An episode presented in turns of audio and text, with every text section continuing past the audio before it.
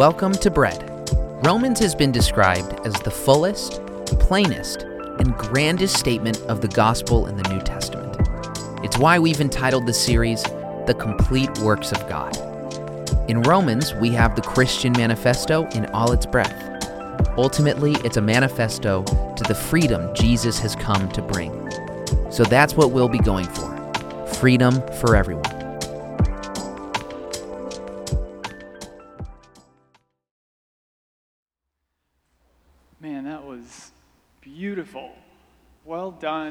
Tavia and the team. Um, hey everyone, my name is Raul. If we haven't met before, I uh, work here at Bread and I oversee the outreach initiatives with some of the greatest people I call the STC team. If you're on the STC team, can you raise your hand in the air so people know who you are? Let's give it up for them. They are incredible. Um, this week we are continuing our series on the book of Romans. This is known as Paul's best work. This letter was delivered to the church in Rome by Phoebe, one of Paul's ministry partners. She would have arrived with this letter, read it aloud to the church, and likely have expanded on it. So as we hear these words in Romans, we remember that these were first spoken aloud by a woman, by a theologian, a leader, and a preacher. And in the 16th century, the words from Romans helped spark the Reformation of the church in Europe. Local church leaders and members protested the status quo, and they helped people live their Christian lives free from fear and free from debt. The Reformation resulted in the creation of the Protestant tradition, distinct from the Catholic tradition. And so you can thank Luther and the other reformers for the break that we take after our worship. That was their idea. Uh, but Romans is a profound letter about the life that Jesus offers. His death and resurrection mean that a new reality is here. Romans is surprising, challenging, compelling, and it is freeing. It entails the complete work of God, hence the name of our series. But what we're doing in this series is really we're scratching the surface. We're covering the book in broad strokes. Last week, Ed talked about grace, the solution to our human condition. And today, excitingly, is about the gift of the Spirit. Specifically, how the gift of the Spirit means that change is possible for you and me. Isn't that good news? The gift of the Spirit means that transformation is not impossible. And what Paul is declaring in Romans 8 is that the Spirit enables us to live the good life. And so let's hear Romans 8 from Carol. Let's give it up for Carol.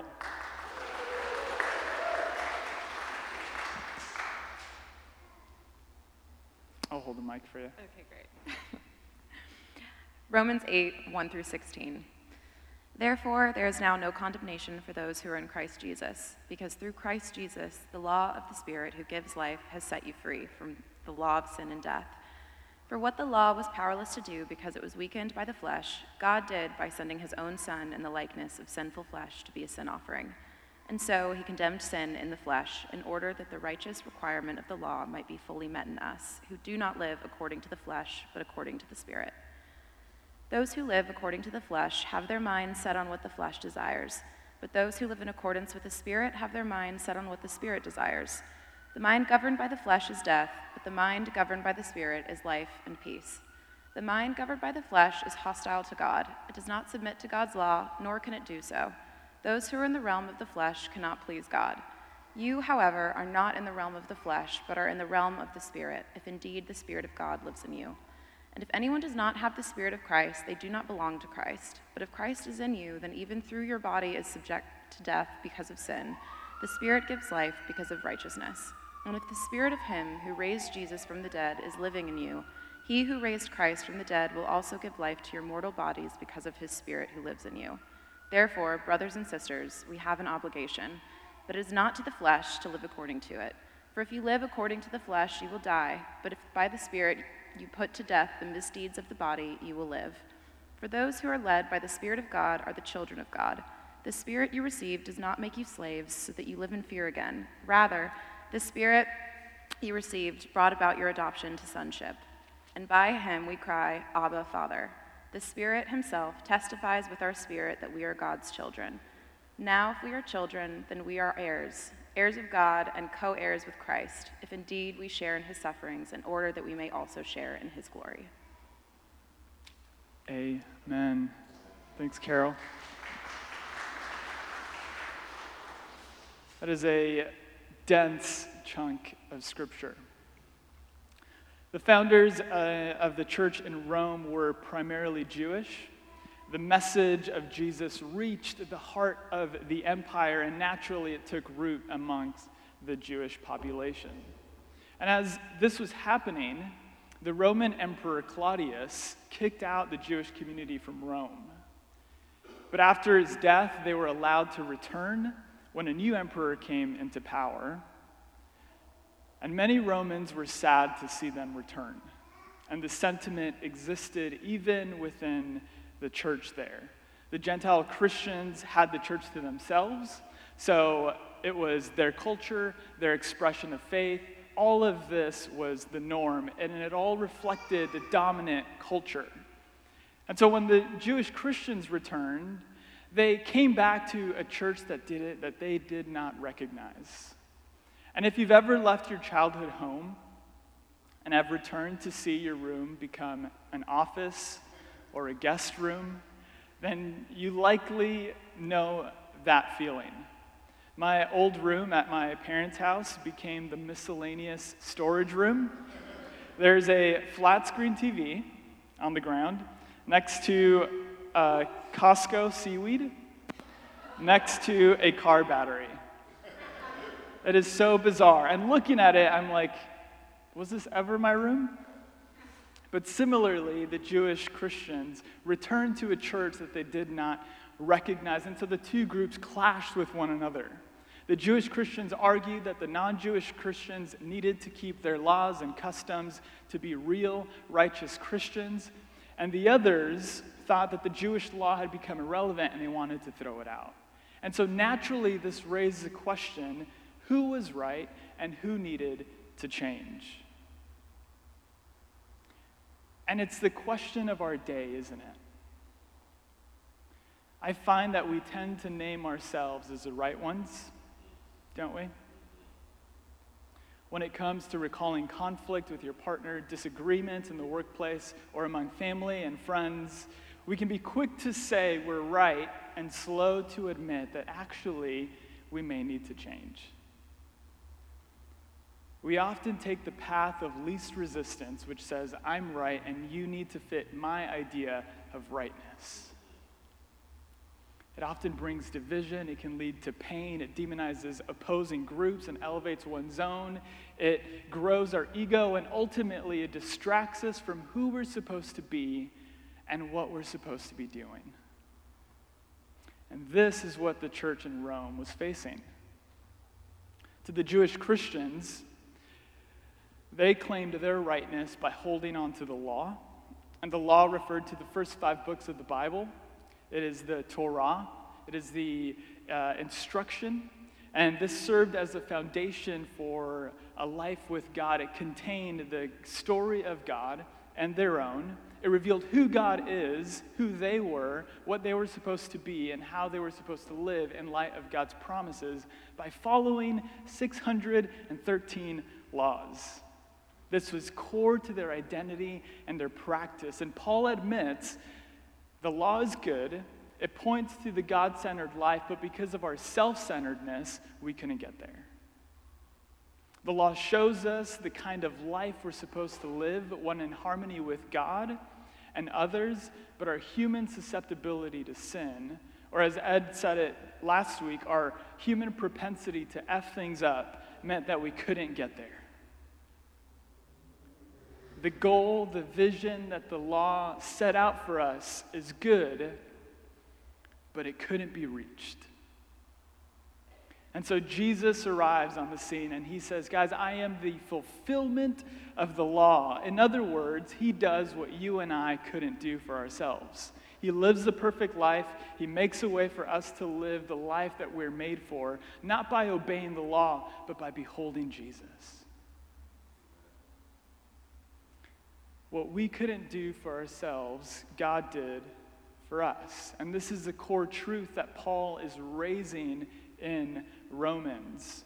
He said to the Jewish Christians, the law is insufficient to bring change, incapable of producing the kind of life that you long for. The 613 commands couldn't resolve the issues of the heart. Again and again, people failed to live up to the law.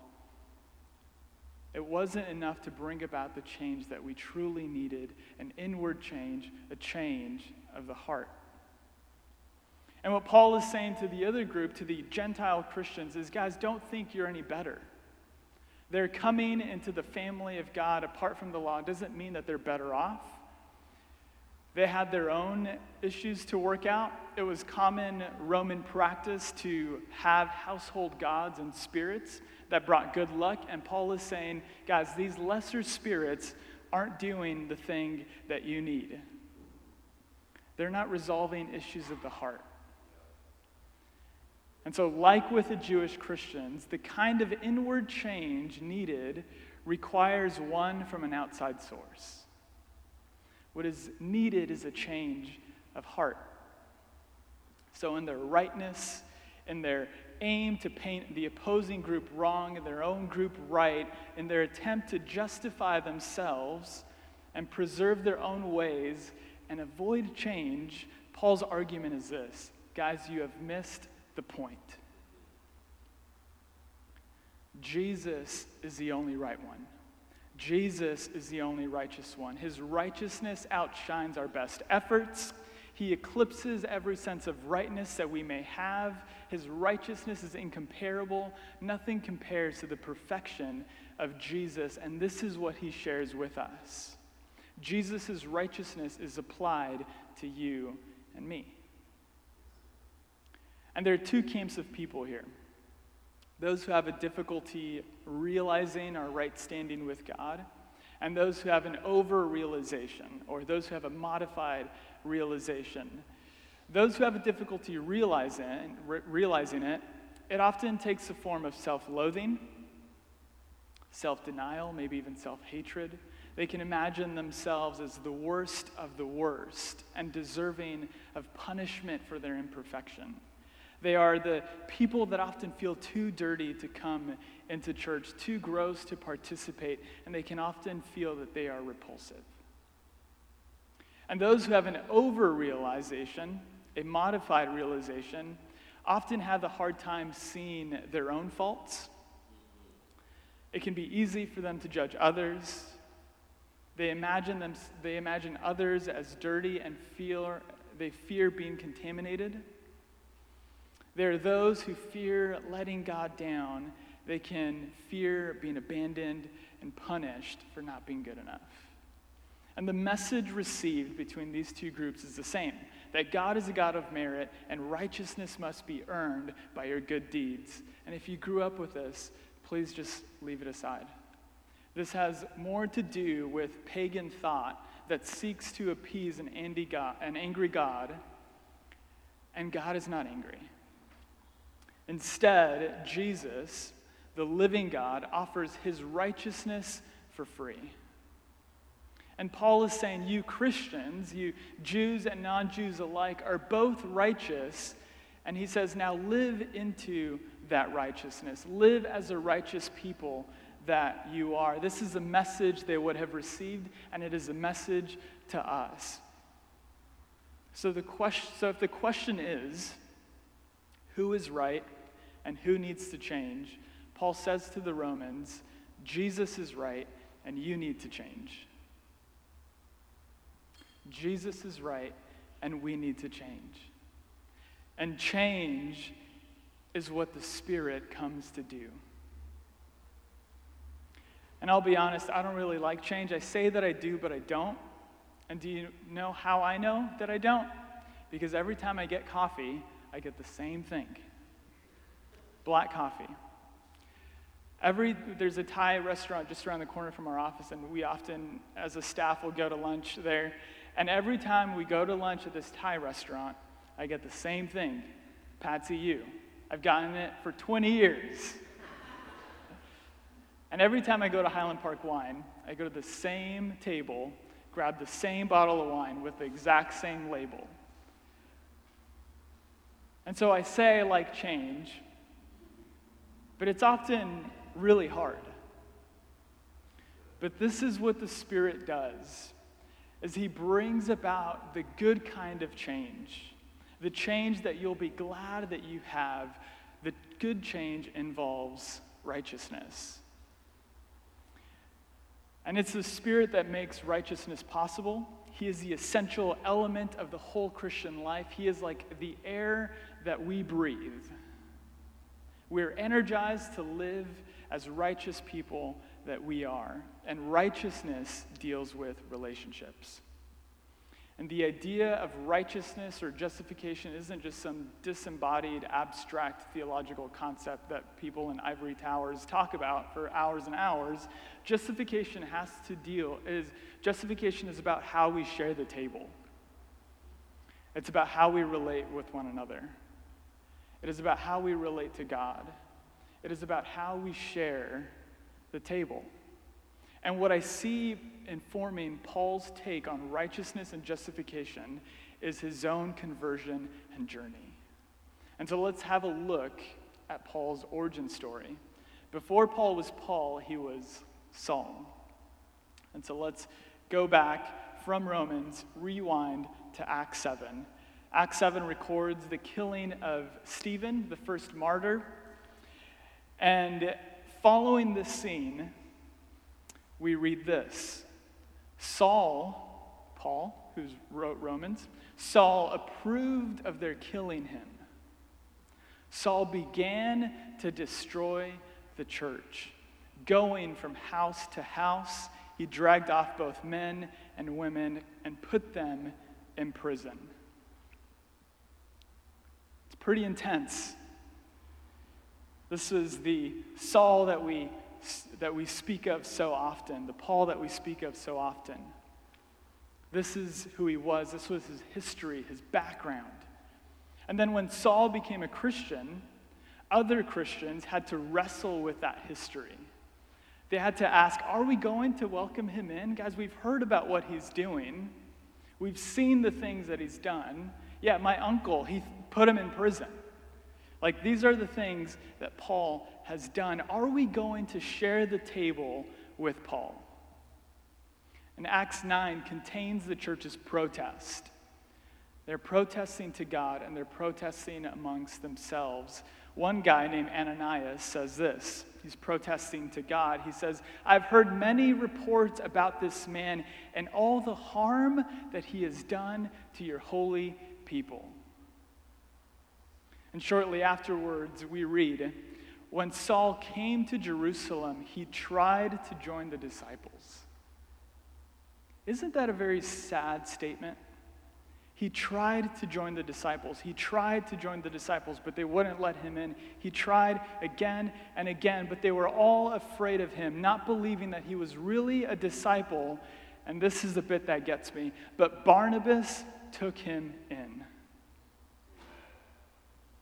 And it leads us to ask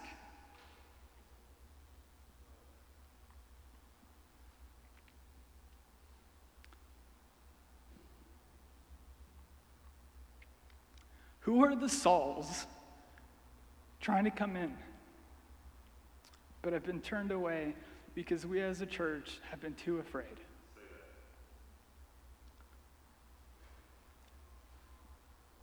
We need spirit filled people like Barnabas. It took spirit filled people to welcome Saul to the table, to consider him righteous. The Spirit enables us to do what Barnabas did, to cross lines of fear and division. And all of this, I imagine, is plain in Paul's mind as he's penning these words to these two groups of people that couldn't get along The Spirit empowers us to live ethically and right standing with God and with one another. It isn't just individualistic. This isn't, Christianity isn't just about us being on our own island, trying to figure it out on our own. The Spirit invites us into community around the table. That's what righteousness is about. And in the Jewish and Gentile Christians in Rome, we see something about ourselves. What we see in the first group is that we can have the most religious background, maybe I've grown up with knowing the scriptures front to back. We can be well disciplined and well ordered, but still look down on those who are racially and culturally different than us. And in the Gentiles, what we see is how Christians, formed by the dominant culture, can continue to marginalize those that are different. We can be as relevant and attuned to the norms of LA culture, and if we're not aware, still push to the fringes those that come from different backgrounds and those that hold different perspectives. And so, in both cases, the problem is the same. The problem Paul is calling out is a reluctance to share the table with Christians that are different than us.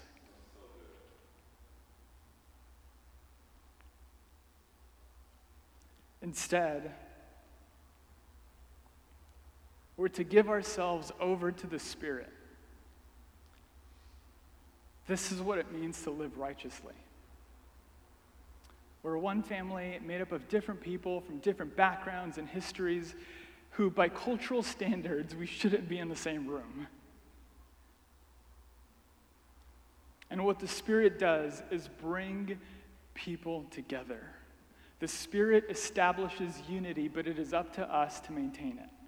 If unity is a house, picture your dream house perched up on a hill with a, some goats and um, pigs and a barn. You get fresh eggs every morning. If this is the house, now you guys know what my dream is. I want pigs and goats. It's a great question, actually. I don't know where the eggs are coming from. Maybe, maybe, maybe pigs that can make eggs. We'll see. It's my dream, so. But if this is the if this is the vision, if this is the the house that the Spirit, if unity is a house that the Spirit built, it is Him who furnished it. The Spirit filled its cabinets, stocked the essential goods with all the good things that we need, but it is up to us to maintain the house. There's an effort on our part.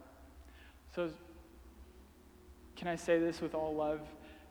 Squash cliques, resist homogeneity, and let's submit to the Spirit. This spirit enabled unity is actually an outward sign of an inner change. Unity is a sign that we're living by the Spirit. And Paul lays out two ways of being here the way of the flesh and the way of the Spirit. And he says, of Christians, you, however, are not in the realm of the flesh, but are in the realm of the Spirit, if indeed the Spirit of God lives in you. Or, in other words, if God's Spirit is at home in you. And if you've ever had somebody move in or stay the night, you know that it requires some rearranging. It would be unkind to leave uh, your underwear on the table when you have guests over.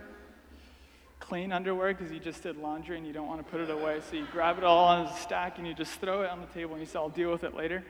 Um, you guys are just getting everything. This is.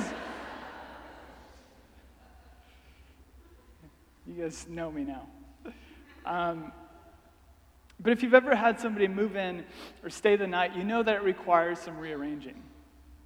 It would be unkind to leave your place a mess. Instead, you do what you can to make it special, to make it worthy of their presence. And I want to shout out Kari here for a second. Is Kari here? Kari, are you here?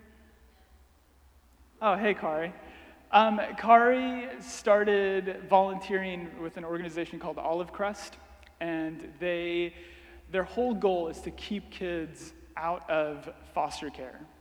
And one of the programs that they organize is uh, basically temporary relief for kids in um, certain situations. So, for example, if a mother has a doctor's appointment or is going into surgery, she has no one else to leave their child with, they'll call somebody like Kari and say, hey, can, my, can, I, can I bring my kid to you and you have you watch them for the next couple days?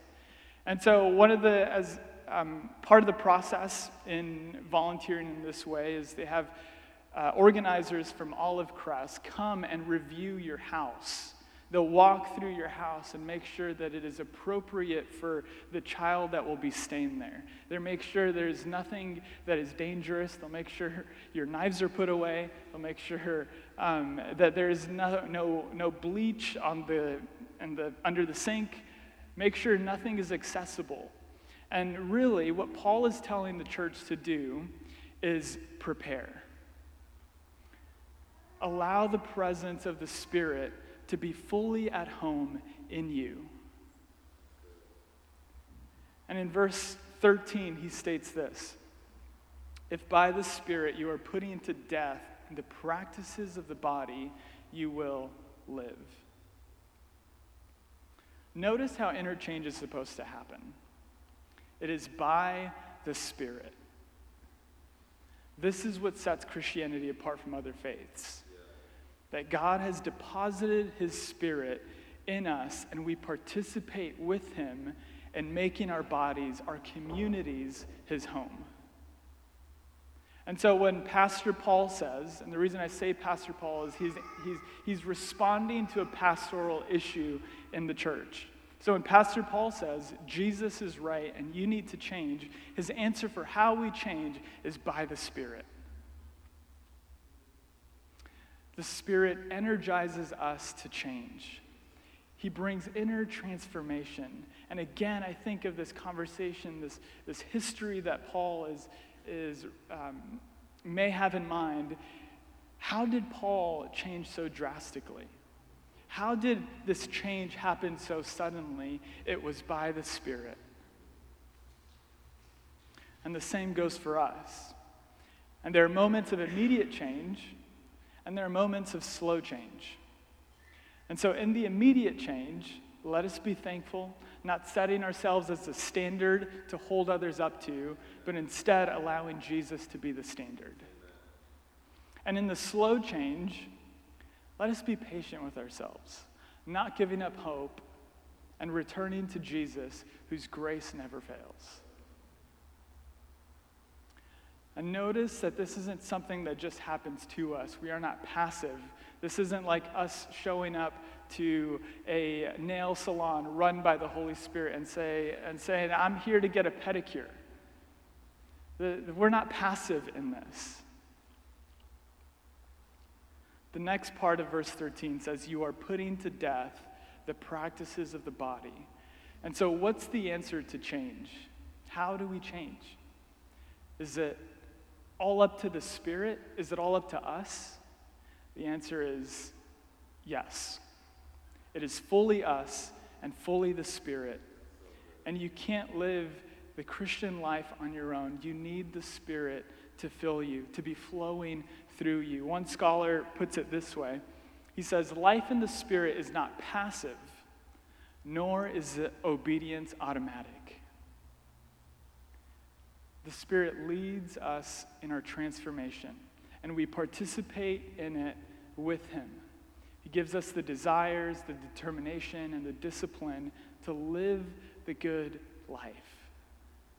The Spirit transforms us to experience the new, rich, full life that we have in Jesus. And this is the good life that you and I are made for. It is the life of adoption.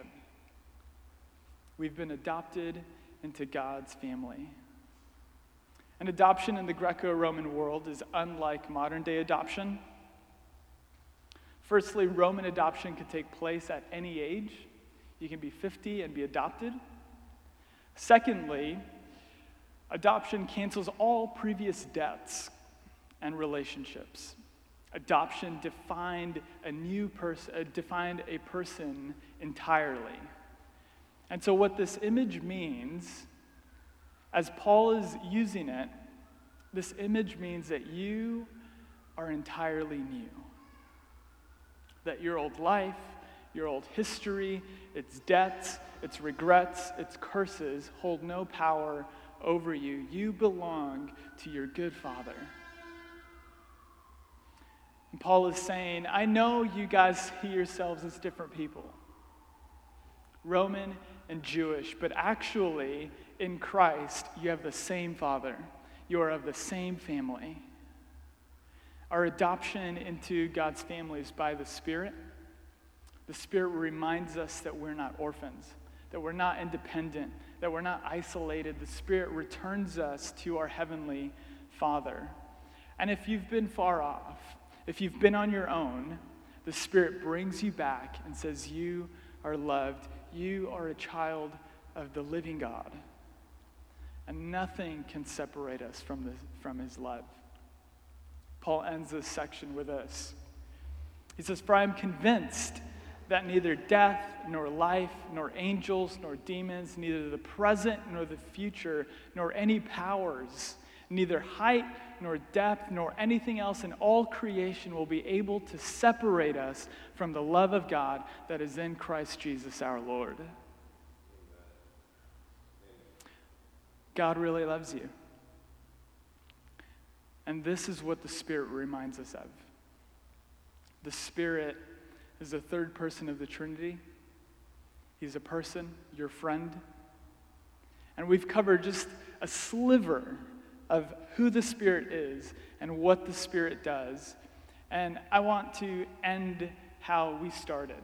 We started with singing this really dense, heavy theological song to the Spirit. And I want to end with a dense, heavy theological word about the Spirit. This comes from uh, the fourth century, written by a guy named Basil the Great. Don't know if he named himself that or if that's what people called him, but if anybody wants to be the great, you just come up here and make it known. But he formed this, he formed this word in response to claims that the Spirit was inferior, that the Spirit was less than the Father and the Son. And so Basil, the G, the great, he states this. He says, through the Holy Spirit, and pay attention to the italicized words on the screen. He says, through the Spirit comes our restoration to paradise, our ascension to the kingdom of heaven our return to adoption, our liberty to call God our Father, our being made partakers of the grace of Christ, our being called children of light, our sharing in eternal glory, and in a word, are being brought into a state of all fullness of blessing, both in this world and in the world to come. That is Basil the Great from On the Holy Spirit, written in the fourth century. And so, in simple terms, what does all that mean? It means that the Spirit brings us the good life that we're after, that God shares it with us. He shares Himself with us, and we're to share it with one another. That's funny. I love that. That's the Spirit saying, Amen. This is the good life that the Spirit energizes us to live into. And so, if I can have um, the band come up, we are going to sink the ship. I know people say land the plane, but I'm just trying it out. Does, does sink the ship work? No? Dock or dock the boat? dock the boat. I feel like land the plane has been overused, and so we're just trying, trying, it, trying something new. Park the car. Oh gosh, this is fun. But to wrap up, in response to the Roman question, who is right and who needs to change, we hear Pastor Paul say, Jesus is right. Welcome the change that the Spirit wants to do because you've been brought into one family with one Father in heaven. And so as we sing,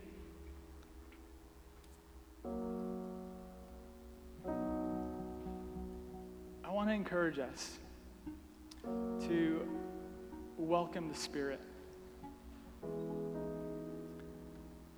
Often we um, can pigeonhole the Spirit to just the charismatic stuff, but the Spirit is so much bigger. He is the one who creates new life. He is the one who sustains life. And I don't know how you arrived this morning, but if you're feeling a bit depleted, if you're feeling a bit dry, welcome the Spirit who breathes new life over you, who reminds you of your um, of the life that God has called you into, who reminds you of the love that God has for you. And so as we sing, let us just in our own words welcome the Spirit. And then, as always, we will uh, pray for people at the front.